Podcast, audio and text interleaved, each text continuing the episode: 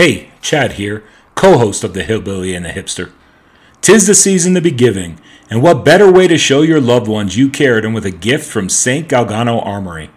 Saint Galgano Armory is a veteran-owned company that produces blacksmith merchandise that is both unique and meaningful. Everything is forged with the highest quality materials and craftsmanship. Saint Galgano Armory's products are the perfect gift for the someone in your life who has everything. This Christmas, give the gift that will last a lifetime. A piece of Saint Galgano Armory's handcrafted blacksmith merchandise, and yes, Andy, blacksmith apparel. And with every purchase, you're giving back to the community. A portion of every sale goes to a biblically based nonprofit that helps those in need. So this Christmas, make your gift giving truly special with Saint Galgano Armory. Visit Saint Galgano Armory online today at st galgano armory dot etsy dot com. Saint Galgano Armory, where faith meets forge. Now on with the show.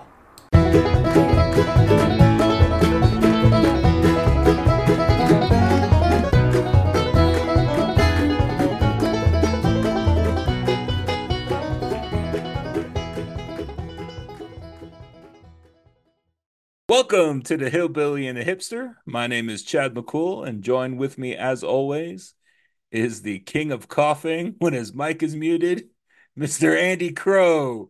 Andy, what's going on? Yeah, well, uh, I could either mute and cough, or, or I can cough on air. So. Here's, here's a little peek behind the curtain.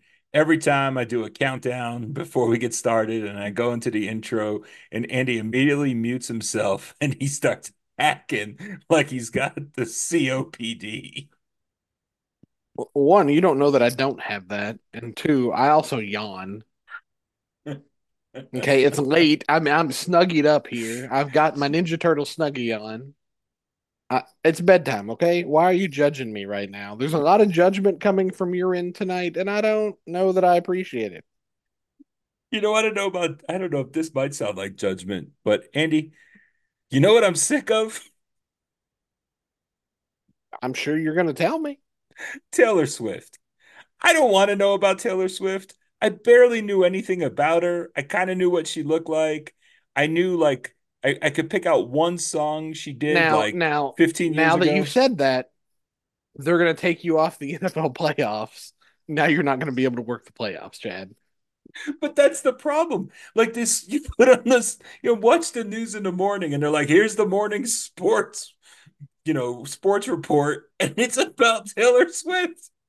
And now I know it's now I know that she got a ring for her birthday, and maybe her boyfriend gave it to her. Maybe he didn't. And she's supposed to be holed up in his house and all this. I'm also tired of the Kelsey brothers and the Manning brothers. Okay. And so Taylor Swift. I'm with you on Tay Tay. Okay. I'm not a I'm not a big Swiftie. I like her old stuff. This new I I got issues with her. I don't know any uh, of it. Yeah, I'd like to pretend that I don't, but then I would be lying. So I'm going to shake it off, okay? Um, the Manning brothers. Welcome to I New love, York. I love the Manning brothers. I, unpopular opinion, uh, and you can at me. It is at C A Crow. Uh, C A C R O W E on Twitter is my personal Twitter. Uh, or you can you can come at me uh, with our uh, podcast Twitter. I don't care. Here we go. Unpopular take. Eli Manning, superior to Peyton Manning. Just saying. Eli Manning, superior to Peyton Manning. But I, I digress. The Monday night, I'm like, not, Peyton, I'm not gonna the Manning cast, hilarious. Yeah, I, they're I, great. I, just, I, I don't, uh, I don't give Disney my money, so I don't have E S P N. As far as, uh, as far as the Kelsey brothers, uh, I could take or leave Travis, like. Great I could, football player. I could deal with the, person, the lineman, the, the but, one from Philadelphia. But yeah, the, the Kelsey brother that's on the line, that dude is an American treasure and should be treated as such. Well, I don't know, but I'm tired of him. Like, uh, all you see on these sports things, too, it's like it's not even about sports anymore. It's the fact that he wears flip-flops everywhere and rides his bike drunk. And I'm just like, I'm tired of it. I Who just want to see sports. Who amongst us doesn't do that? I don't wear flip-flops. Men should not wear flip-flops. Unless you're on the beach. Are you are you telling me that you ride your bike drunk? No. Because you left that out. You were like, I don't wear flip-flops. Hold on, sir. That's where you're going to go? You're not going to start off by saying, I don't ride my bike drunk and I don't wear flip-flops. You're like, no, I don't wear flip-flops, fool. You know I'm about the patriarchy and purveying toxic masculinity, so the drunken um, bicycle's more masculine than flip-flops. No, so I, don't I don't ride like... my bike drunk. Dude, I don't even ride a bike. Um, I had a tricycle in college. We can oh, talk dude. more. We can talk more about that in a second. But I don't like flip-flops. Uh, I'll wear them to the beach. Uh, but I don't like flip-flops in general because I don't like feet. We need a paywall. Um, I don't I don't want you to see my feet because they're horrendous. Uh, but I like also, if you want to see the flattest feet in the world, uh, I got them. They're not pretty. So I don't like flip-flops in general. Yeah, so in college, okay, uh, it was after I transferred to U N I. Uh, I hadn't rode a bike in years, and I was I was scared. Um, it was icy in the wintertime, but I wanted a bike. And so I got online, and I, I found a tricycle, an adult tricycle. It had the basket in the back. It was awesome, right? So I bought it. And it was blue. But what I didn't read was the fine print asterisk that said colors may vary. Okay? And so I get this this tricycle, and it gets delivered to the dorm that Doctor Wife runs. Uh, shout out Bender Hall, University of Northern Iowa. Um, and so I'm putting it together, and I realized, man, this isn't blue, and it's kind of dark in the room that I'm putting it together. Uh, and it's already weird that a man of my stature, uh, when I say stature, I legit mean size, not like prestige, because I had none of that. But a man of my stature to be riding a tricycle. But then when I turn the lights on to make sure that I'm putting it together correctly, um, it is bubblegum pink. Like that dark pink, and it's got the speckles on it. Um, so yeah, uh, most men would not have wore that or ridden that. Uh, I totally rode that to class. And then a buddy of mine, uh, named Colin, friend of the show, Colin Clang, good dude, salt of the earth feller. He would sit in the basket. So we would have Spanish at eight a.m. And then we would go from Spanish to like social work, whatever number. I don't remember. Um, but it was a crap class. Our teacher didn't care. On uh, we had class three days a week, which meant on Monday of the the forty minute class that we had, or fifty minute class, he would teach for like twenty-five minutes and then ramble on about politics for the rest. The second class of the week, he would teach for like twenty minutes and then ramble on about his health issues and how he hated his family. Uh, and then Friday, he wouldn't teach at all. He would bring his guitar and like just rock out. The easiest A I've ever gotten, okay? This man was nuts. Colin, if you listen to this episode, like, hit us up, and uh, you know I'm right. Uh, but anyway, so we would go from Spanish, which was on the west side of campus, to our social work class, which was on the, the east side of campus. Now, U N I is not a, a big campus. It's like a six-minute walk if you're on a leisurely stroll. But not me. No, I've got a tricycle. But do I put my backpack in the basket? No. Nay, I say. I put my friend Colin in the basket. And so he sits behind me in a basket with like his legs. Were you, were you Elliot and E T? Yeah. But the basket was in the back. It wasn't in the front. It was in between the back two wheels. So he's got his legs flipped up with my backpack resting on his shoulders because it's on my back. And we're just pedaling across campus. And then after class, we would pedal on over to the campus police station and clock in and go write parking tickets for two or three hours. We were the most hated people on campus. It was awesome. Well, all that being said is I want sports back, and I don't want to know about Taylor Swift's birthday plans. And I don't know rich, how we went from Taylor friends. Swift. I don't know how we went from Taylor Swift and your your unhealthy hatred of her to me writing a. It's not unhealthy hatred. I just don't need to know about her. And it, so here's something. I, I'll, I'll say this. My last word. I, the Kelsey boys seem, regardless, they they're just they're kind of annoying to me. But they seem like they're still slightly grounded in reality, right? They've got Ohio roots, right? They went to they're from Cleveland. They went to University of Cincinnati. She, like, I think when you reach and when you look at her friend circle, those people have no concept of reality. So I don't Absolutely know what they exactly not. talk about, because, like, I don't like I don't think Taylor Swift's gone to a store probably in ten years. She has people to do that for her. And, you know, I'm pretty sure Travis Kelsey's been in a seven eleven in the last two years. He's probably in Bro, one right now in Kansas City. I was about to say, I'm pretty sure he's been in a seven eleven in the last two weeks. He's at one at Patrick Mahomes Whataburgers there in Kansas City. Now, and see, that's that. How you feel about Taylor Swift is how I feel about Patrick Mahomes. And it's not even that I dislike Patrick Mahomes. Is I can't stand Patrick Mahomes' wife. Yeah, I don't even know about her. I don't even care. All I remember is one one time I was in Kansas City about two or three years ago, and the streets around my hotel were all blocked off with police cars. Like, you think like something happened, like there was a shooting or something.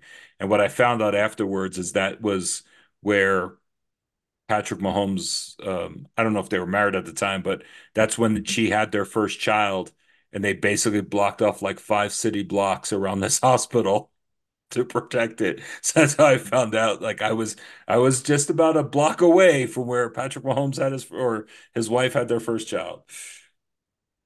All right.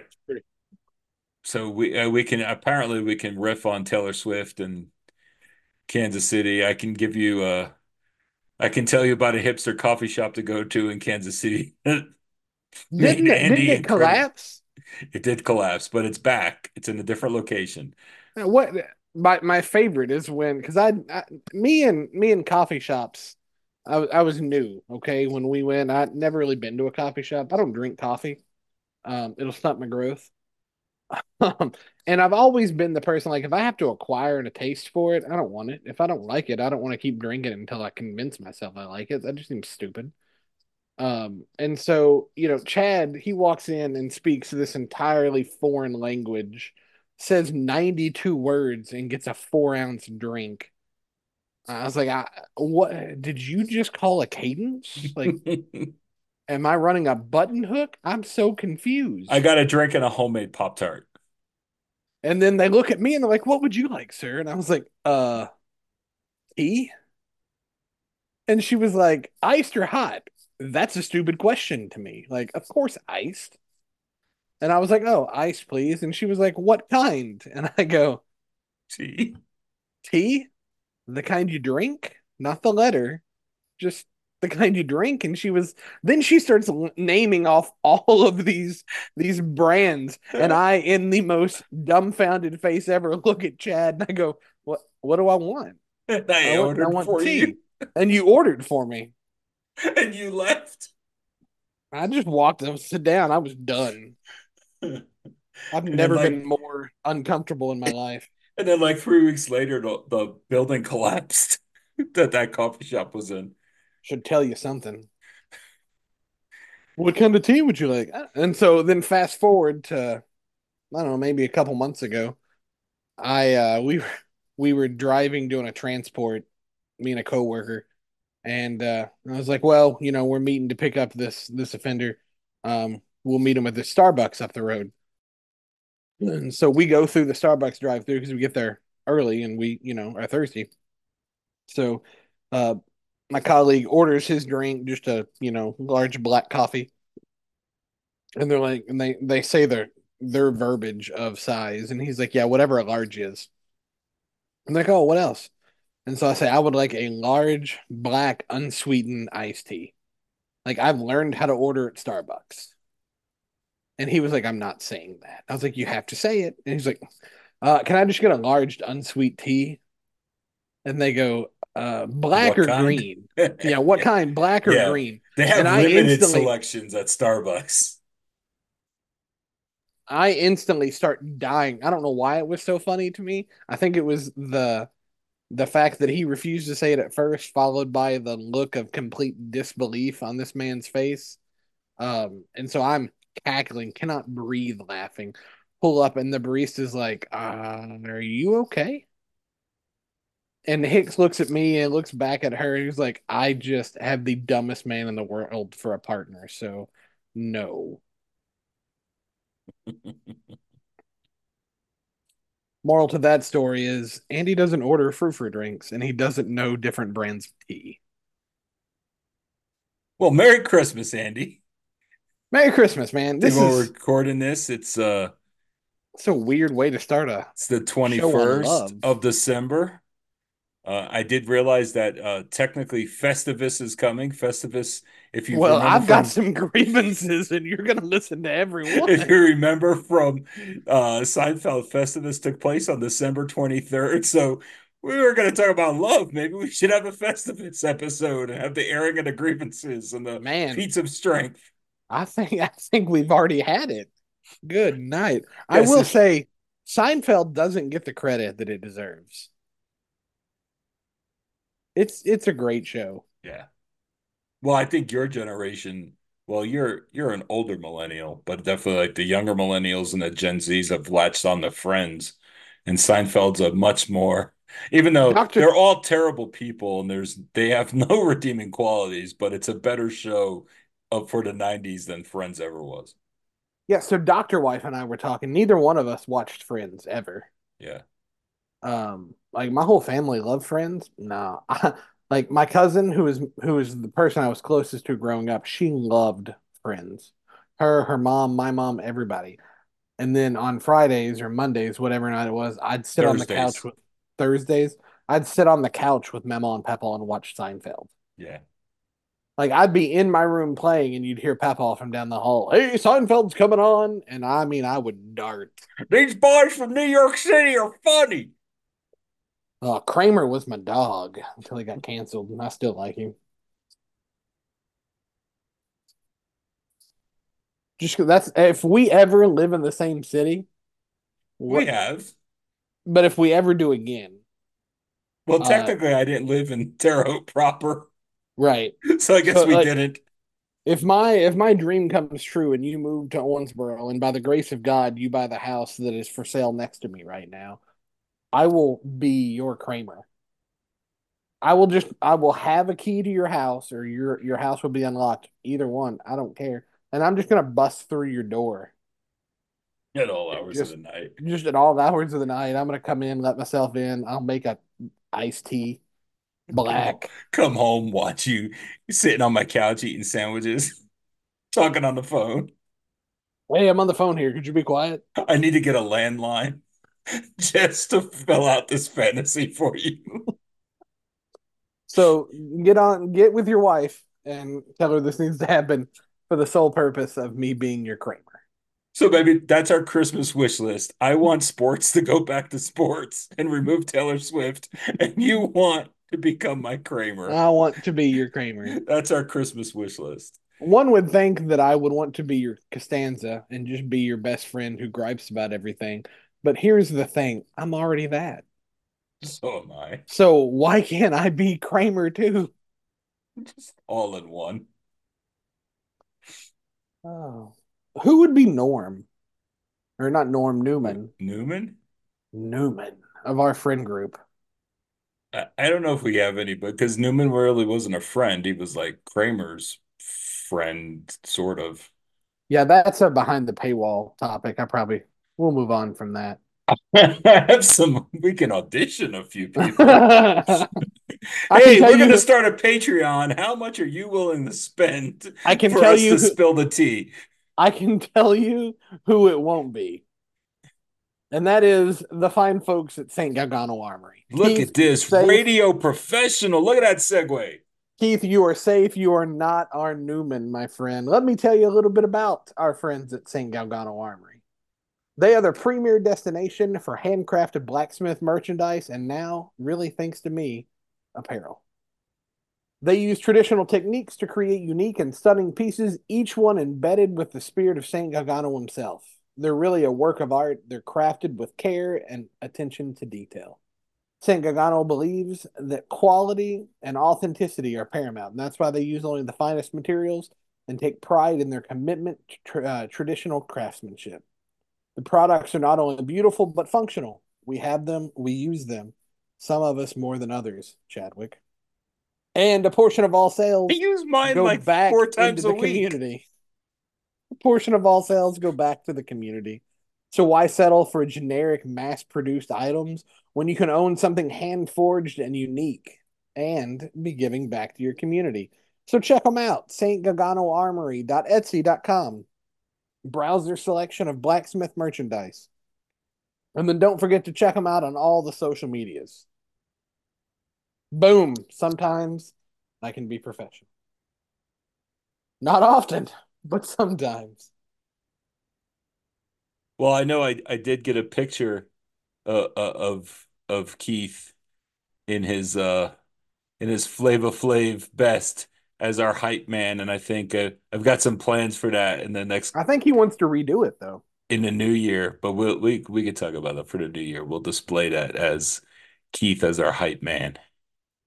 And he is, man, that dude talks about our podcast like we're paying him. And I assure you we're not. He talks about it more than we do. He does, man. Like, so no joke. I was uh, coaching uh, my oldest baseball team this year. And one of the of the other players on the team, his mom, comes up to me and she's like, hey, uh, you're Andy Crow, right? And I was like, uh... yeah. And, you know, we hadn't been here that long, so I didn't know anybody. Uh, and she's like, well, um, you do a podcast that I listen to. And I was like, how in God's name have you stumbled upon this dumpster fire of a podcast? And she's like, well, so I work at this bank and it's still not clicking. And this guy comes through our drive-thru every so often uh, to make a deposit or a transfer or whatever. And every time he comes through, he talks to me about whatever episode he's on of yours. So now we've started listening in the office. Oh, dude. And so I'm like, what fool is talking about our podcast? And then I'm like, oh, man, like, am I am I name dropping? Like, is it me? What bank do you work at? And she said the bank. And I'm like, well, I don't even know where that's at. And she's like, it's a big guy. He's bald. And I was like, Keith? And she was like, yeah, every time. He just loves it. Like, the dude, like, he he's he's a good man. He's a good, good man. Check his stuff out. Yeah, you could check him out on um, on Twitter. Or I guess that upsets Elon Musk if you use Twitter. So X. Does it really? I, I thought I read something this morning that he, he does not like it when people continue to use Twitter. You know what I don't like? When people change the name of something that didn't need to be changed. And now retweets or reposts. And... You know, you know what I think was appropriate to change? When my mom misspelled my name on my birth certificate. sixteen years later, I get my real name. I think that's completely appropriate. Somebody starts a social networking platform, and the name is going just fine, and then some fool buys it. It's like, nope, we're changing the name. That's stupid. But yet, if and if you put x dot com, it still forces you to twitter dot com as the U R L. Which is absolutely hilarious to me.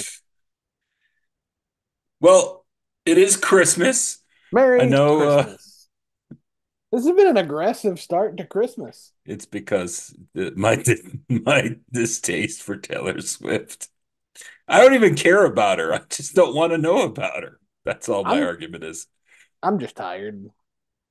I'm in my Snuggie and I get cranky when I'm tired. I am too. It's been a long week. I, uh, you know, I, I think if we if we continue sort of our pseudo series and and this being the final week of Advent that leads up to Christmas and, and being about love, um,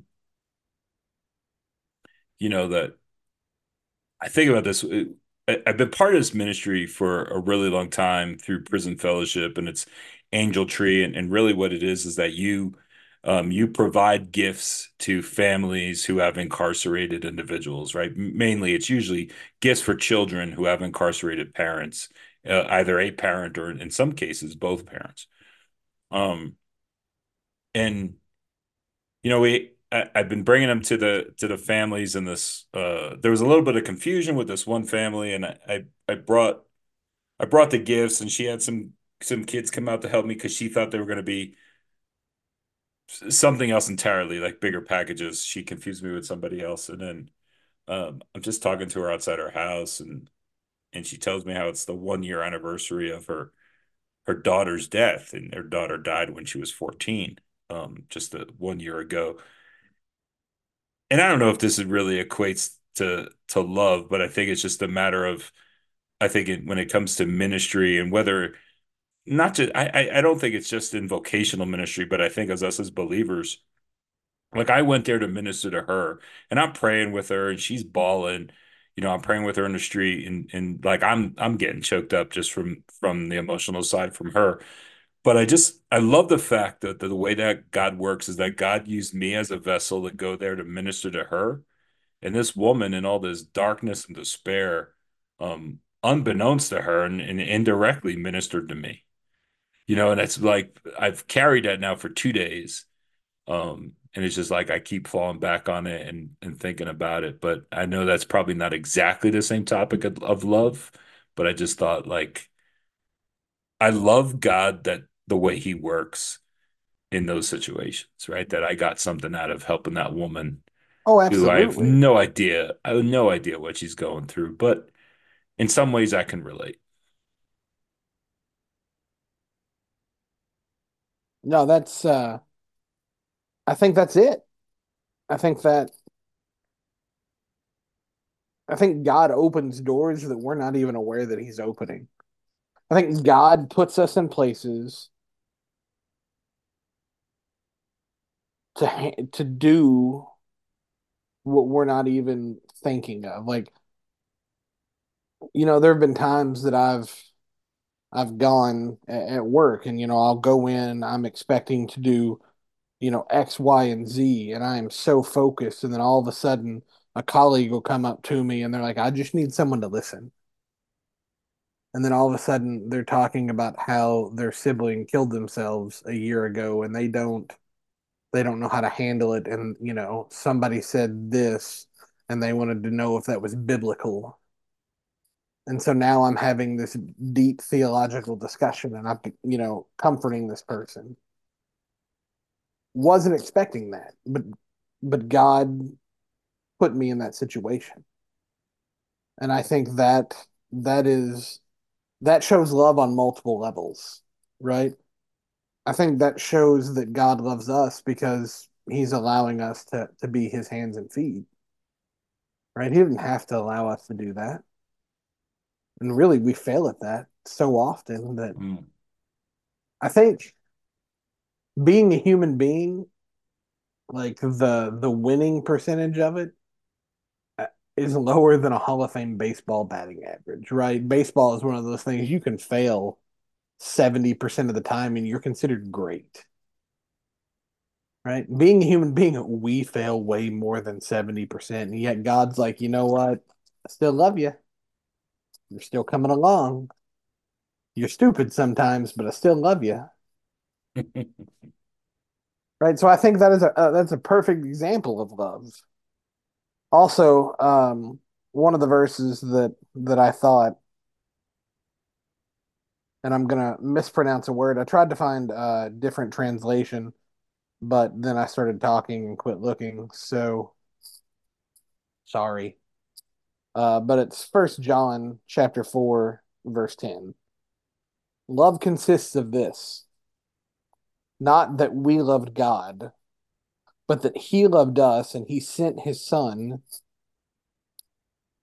to take the place of our sins. I just reworded it because I didn't want to say the word wrong. Propitiation? Thank you. There it is. Shut up, Chad. Right? This is love. Not that we loved God first. By no means did that happen. All these people, why chose to follow Christ this time? You didn't choose. There was no choice. God drew you in. God chose you before we chose him. Right. And he loved us so much that while we were still sinners, he sent his son to take our place.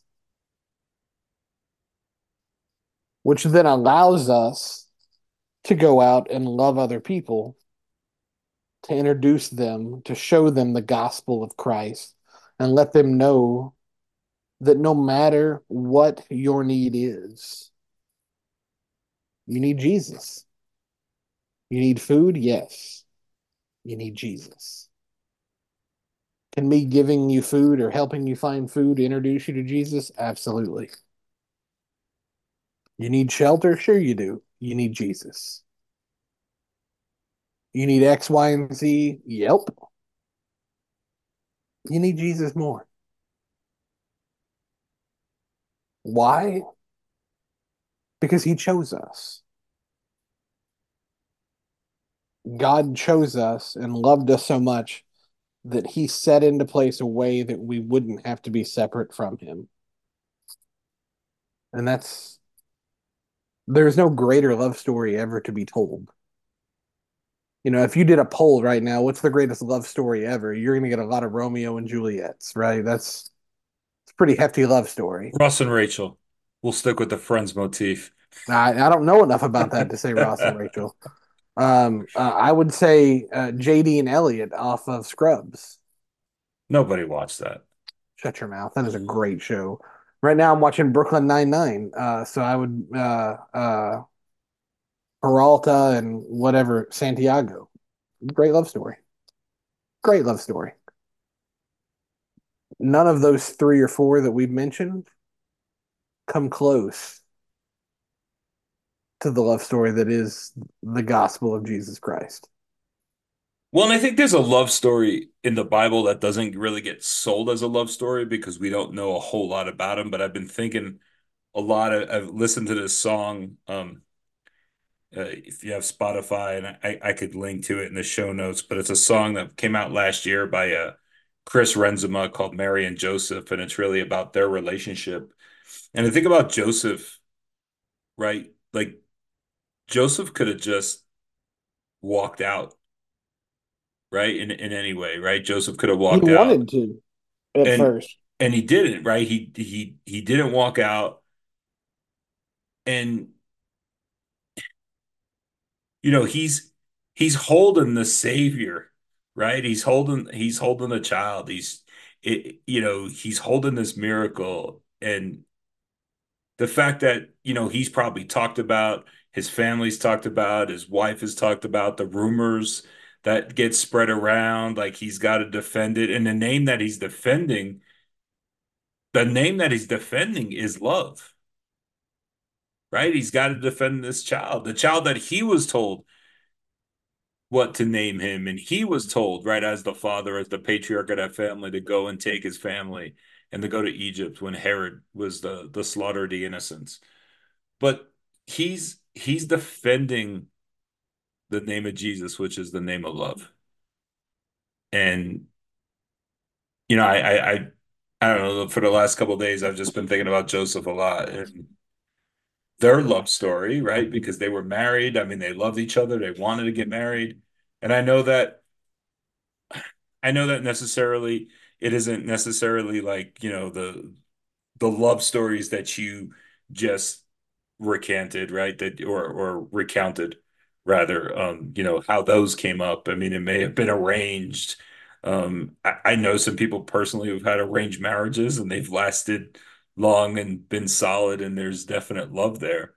But I think Joseph is like, it's a great example of love in the Bible.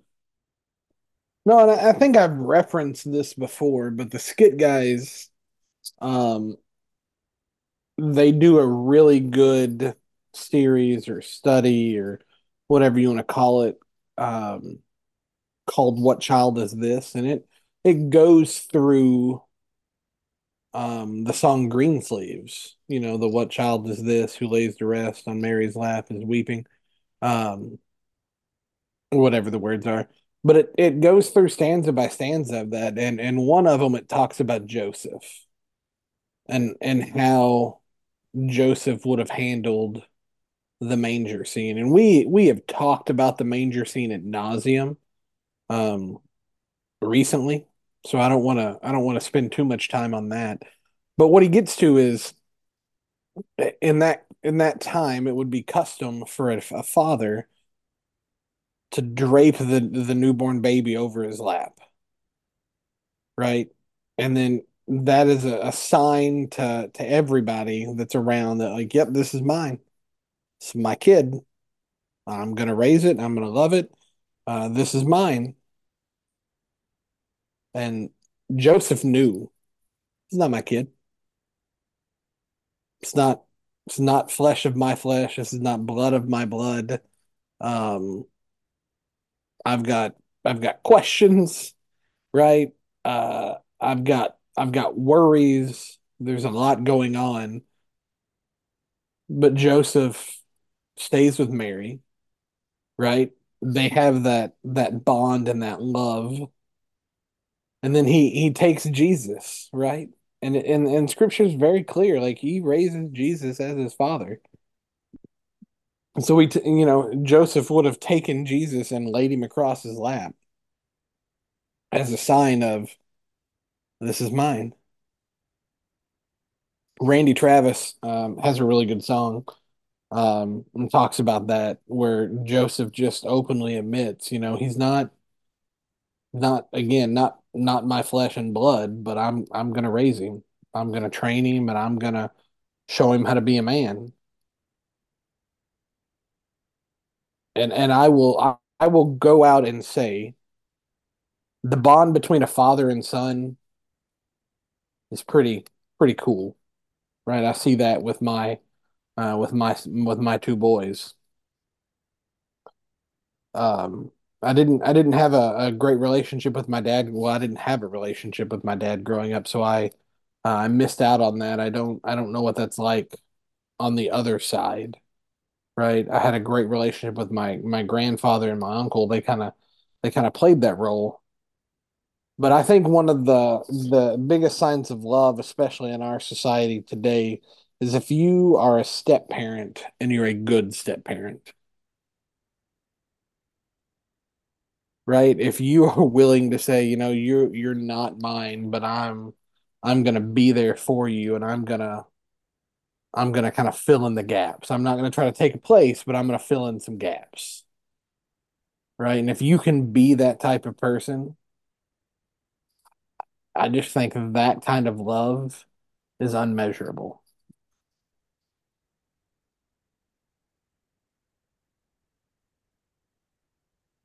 Yeah, I was thinking of some verses about love, and I, I think I've got some non-traditional ones necessarily, but they've been really sticking with me the last few days, and I think ultimately it's the beginning of John's Gospel. I mean, you you read from First John, or you quoted First John, and I think in John's Gospel, right, starts, in the beginning was the Word, and the Word was with God, and the Word was God, and he was in the beginning with God, and all things were made through him, and without him was not anything made that was made. In him was life, and the life was the light of men. The light shines in the darkness, and the darkness has not overcome it. But I also think later on in, in John's Gospel, in chapter one, in verse twenty-nine, where John says, um, and this is uh, he, this is John, the, the Apostle John, John the Revelator, writing about John the Baptist. And he says, behold, the Lamb of God who takes away the sin of the world. And, you know, in John's description of the world, or that word, the world, right, is, is the same thing we could use today, right? The world is really just uh, humanity, right? It, it's humanity and its hostility and even its hatred toward God. Um, and, and that sacrifice that Jesus makes, right, that we see, you, I think you have to look at the manger, right, which we know was probably a cave. Like, you can't, you can't look at the manger, you can't look at the incarnation and not see the empty tomb. Like, they go hand in hand. And I think that John saying, behold the Lamb of God who takes away the sin of the world. Um, that's the sacrifice that is the only atonement for human sin. You cannot atone for your sins.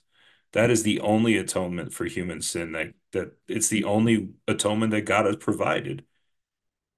And, and the effectiveness of that atonement is not limited by time or place or, or social status or anything. Jesus went to the cross to, to take away the sin of the world. And that is the only atonement that is humanly possible. Well, it's not humanly possible. That is the only atonement available to humans. You're muted. I wasn't talking to you. Oh. I was talking to the people that couldn't hear me because I was muted. No, there's, there's no other way around it. We can, and you know, there are denominations that preach works-based, um, and, and it's just, to, to put it frankly, they're wrong. You can work your butt off, and it will never be enough. That's not to say you're not trying and you're not trying to do the right thing, but there's something about us that is so inherently sinful that you can't get rid of that sin by yourself. It's like a white shirt. A white shirt is never as white as it is the day you pull it out of the package. And it is if you Clorox the heck out of it. No, it still gets that dingy, dingy yellow color. And no. So what happens? You, you buying you... that Walmart bleach. I'm sorry. I don't know who you think I am. You got to buy the Clorox. But, you know, you, you you wash that shirt, and in your eyes, because you're so used to it, it looks white and it looks good. And then all of a sudden you're like me and you go to put a shirt on and you realize you've ripped a hole in the armpit of it. And so when you put it on, your arm doesn't go through the armhole. It goes through the armpit and it feels weird. So you're, you know, you throw it to the side and you get that new package of shirts. And that's an oddly specific example because it happened three days ago. um, but you pull out the, the new package of white shirts and you realize, like, that is a dingy shirt. I've sweat a lot. It's a dirty shirt. But you're so used to it that to you, it still looks white. It still looks clean. And in reality, I should probably be using that as a rag. That's us. That's us as people. We can try and work hard and and think that we are living this perfectly holy life, and that's great until you look at what a holy, perfect life really is. And then you put that next to your life, and you're like, I've messed up. Mm. Yeah. I, I mean, and, I think for it, those those listening and thinking to yourself, uh, who's he talking about as far as being messed up and and very much less than perfect? Uh, in, in a short answer, uh, myself. Very much me. Very much Chad. Um, unpopular opinion, but very much you listening.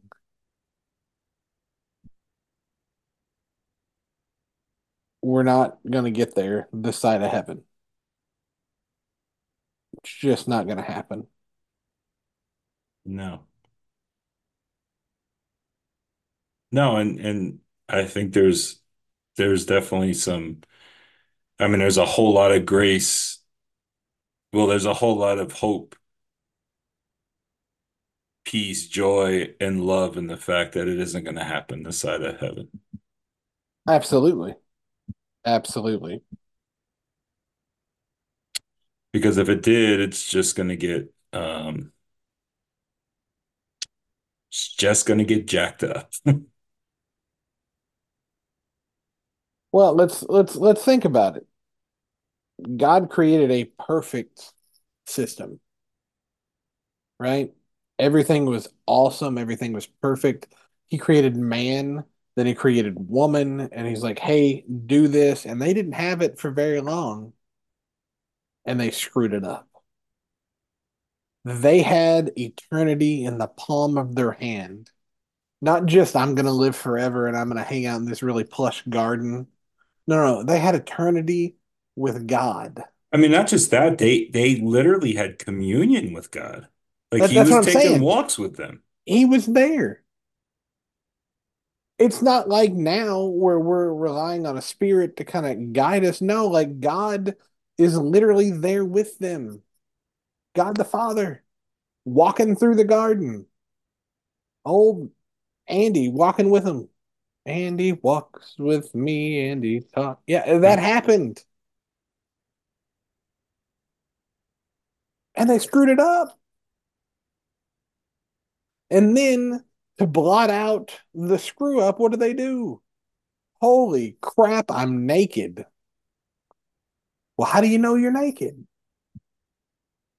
So let's take these leaves and cover ourselves.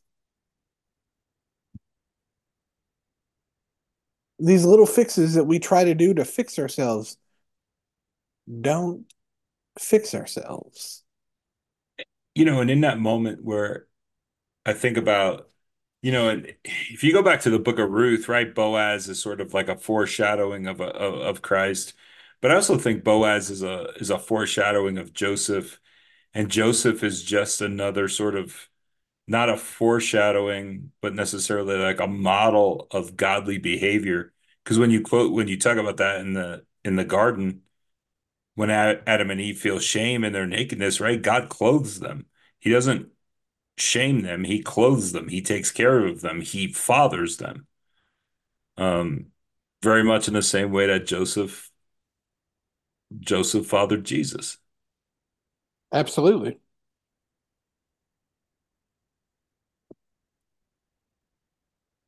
And so just sit there and think. God had this perfect plan. The world was perfect as it was. They're chilling in the garden. They're they're they're rocking. They're eating the best foods. They're, you know, talking to buffaloes and bears. Just give that to me, Chad. Um, when everything is great. I'm going to say they sure they could talk to them, but the animals weren't talking back. In my head, they were. It's only one talking animal in the Bible. That's that's accurate. Um, and so they have all this. They have the communion with God. They have the the the peace in the valley, right? They have the the the everything you could ask for, and they screw it up. And then does God turn his back and be like, "Well, the heck with you guys"? There was punishment, but he still loved us, right? He loved humanity so much that the Word became flesh and dwelt among us. I'm not a big fan of, um, oh, what's the translation I'm thinking of? The Message?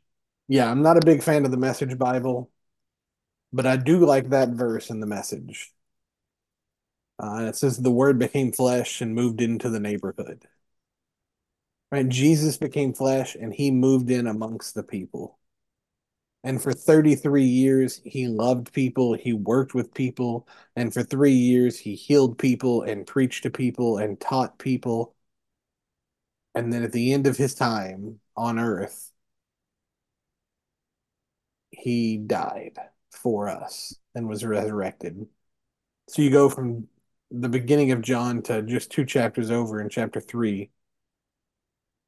For God so loved the world, he gave his only begotten Son, so that none would perish, but would have everlasting life.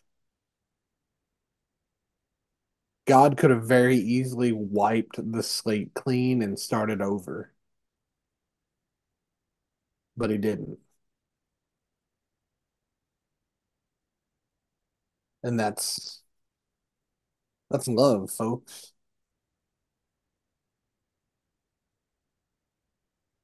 I mean, how often do we write somebody out of our lives?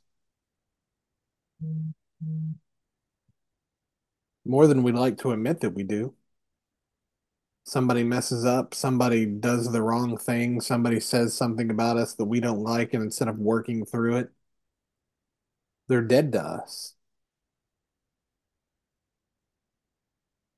those words, those actions seem pretty small in reference to what we did to God. We ruined perfection. And he was, and, and he had every right to wad it up, throw it in the trash can, and be like, "Do it again." Hmm.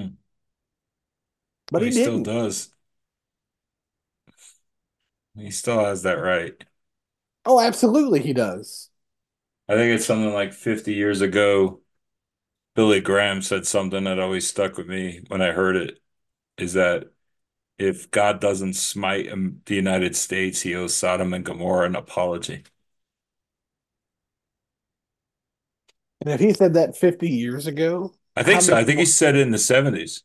Right. And that's what I'm saying. Like, if he said that fifty years ago, how much more true is it now? Oh, yeah.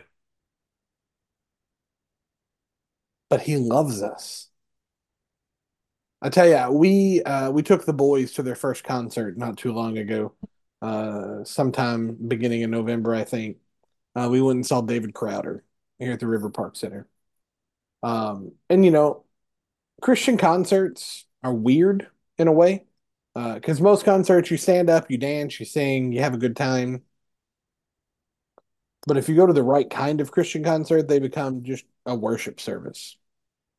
And and Crowder, I think, does it better than anybody, because they come out uh, with the intent of, this isn't for entertainment. This is to glorify God. And this is a worship service. Um, and I, I'd get tickled because every song, he'd be like, "Oh, this is a ghost song. We'll talk about the Holy Ghost." And then he'd, he'd start singing the song. And then evidently, like, the whole thing was Halloween, I guess. Um, but they sang a song, um, uh, the How He Loves Us. And I, when I tell you that everyone in that building not named Turner was standing up. And the only reason Turner wasn't standing up is because by that time he was asleep. Yeah. And it was past eight thirty. But he, I mean, everybody was on their feet and they were singing. And it wasn't just singing along because you loved the song. It was an experience that we had with God. And you think of the words of that song, and you think of the statement that that Billy Graham said, because it should happen. Every day it should happen, and it doesn't, because of how he loves us. And whether you're a sloppy wet kiss or an unforeseen kiss or whichever version of the song that you are, it's it's an absolute banger.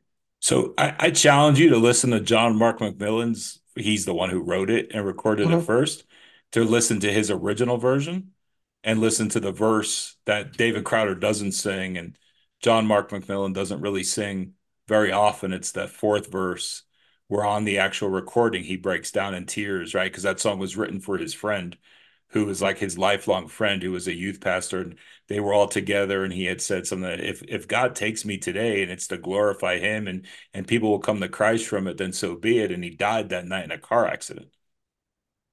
And mm. John Mark McMillan wrote that song. And so I challenge you, listen to the that f- fourth verse. And uh, it changes just even the direction, the way Crowder's arrangement is. Yeah, I'll have to, I'll actually listen to that one. Um, but full disclosure, I've still not listened to any of the Frank Sinatra stuff. I know. You're just con- you're contrary to be contrary on on some things. Once you hear Frank Sinatra sing these songs, you'll never listen to the other ones. Doctor Wipe did say the other day, like, "Hey, didn't you say on Christmas break that you'd watch the Star Wars stuff with me?" And I sat there for a second. I was like, "Those words never came out of my mouth." And she was like, "Oh well, worth a shot." I think I remember you saying that a couple of years ago. That you were going to watch. I, I tried. I tried. I watched I watched one and then fell asleep five minutes into the second one. Didn't like the first one at all and slept through the second.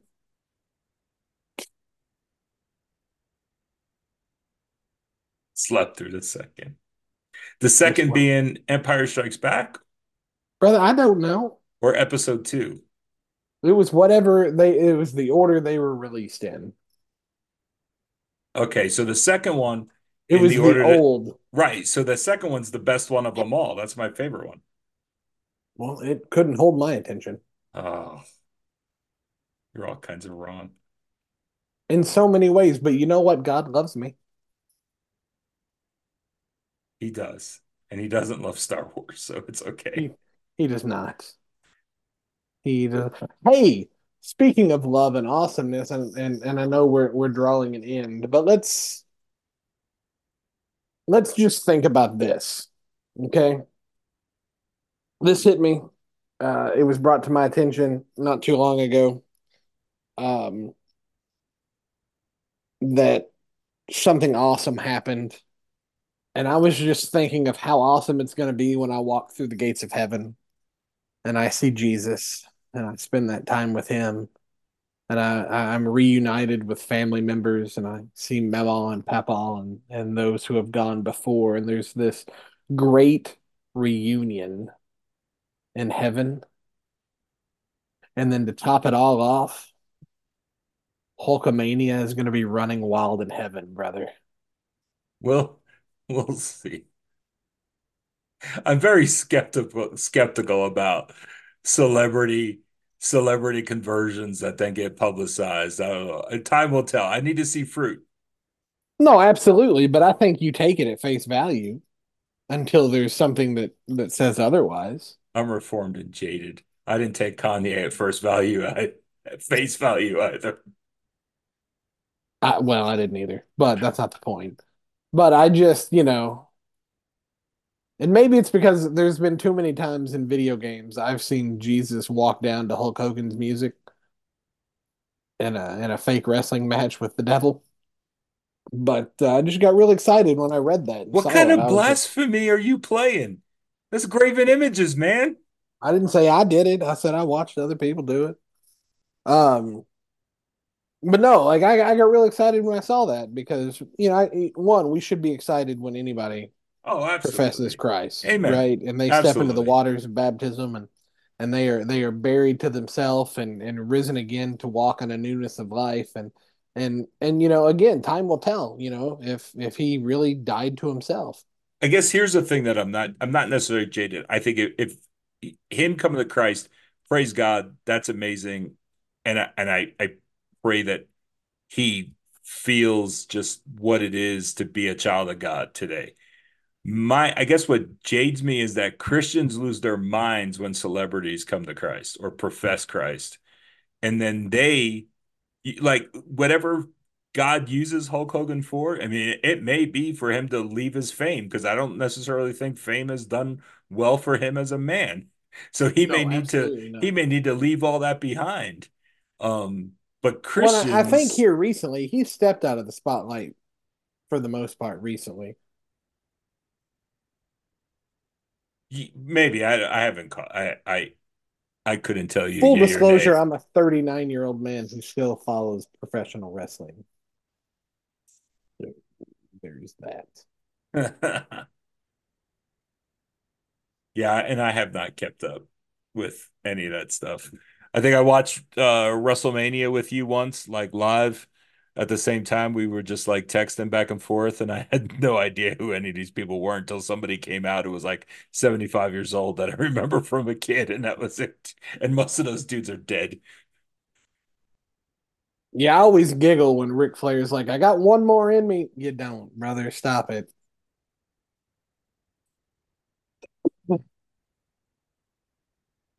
But yeah, I just uh, no, I get I get excited when, when anybody professes, and you know if we oh there's yeah absolutely I don't want to knock that down, like, but uh, you know I just I just think it's going to be awesome to walk through the gates and hear "Welcome, brother." It's going to be awesome. Yeah, I, I don't want to knock it down at all. I think it is awesome. I, I guess my my fear is I think that. Christians, the so-called whatever, the Christian Thought police or whatever, whoever prosperity people, the prosperity controls, people. And not even the prosperity gospel people. I'm talking about like just Big Eva. That they're gonna like they put expectate like there there are no expectations that should be placed on Hulk Hogan professing Christ except whatever is between him and the Lord, whatever the oh, Lord ab- guides him to absolutely. Do. I, I have I have no argument with that. And I'm I'm pretty sure that we'll we'll see Hulk Hogan in some Angel Studios movie in a couple of years. He'll be on The Chosen or something like that. He'll he'll play Samson. So, but on on all that all that being said, Chadwick, uh, th- here in a few days, it's the twenty-first. So here here in just a very few short days, we will. Uh, celebrate the birth of our Savior, uh, which will then remind us of the empty tomb. Uh, and so from my nest to you, uh, Merry Christmas. Well, Merry uh, Christmas, Andy. We, uh, my family sure loves the crap out of you. Um, you mean the world to us. So we just, you know, again, Merry Christmas to, uh, to those who are part of the Dumpster Fire Nation. Merry Christmas, Happy New Year. Uh, keep the keep the dumpster fire going, and uh, just remember, like I I know that this phrase gets thrown out a lot, but uh, with all sincerity, when you're ripping through the wrapping paper, and when if you're like me, like I'll wait and open my presents last because I want to see my kids. Or and, I showed you the picture Doctor of the present I wrapped. It's a or, mess. I don't even know that you can call that wrapping, dog. I think you just wadded some paper around it and duct taped it. I tried. I tried. I'll have to send you a picture of mine. It's not great, but it's not horrible. But uh, as you're ripping the wrapping or you're watching your kids bust through, uh, remember that, you know, Jesus is the actual reason for the season. Um, we've tried to to instill that into our kids, and while they still get pretty hyped about presents and um, all of that, you know, we remind them that my kids get three gifts for Christmas. You know, I know that other kids will get just the mother load dropped on them. We've purposely said three, you know, three were good enough for Jesus. Um, so it'll be good enough for my kids, right? And so we try to bring it always bring it back to the the birth, which points directly to the death, burial, and resurrection. And so as you're you're celebrating, spend the time with your family, love those, don't take that time for granted. If the last four or five years have taught me anything, it is just that. Don't don't take the time that you have with your loved ones for granted. Um, you know, love watching the little ones tear the paper open.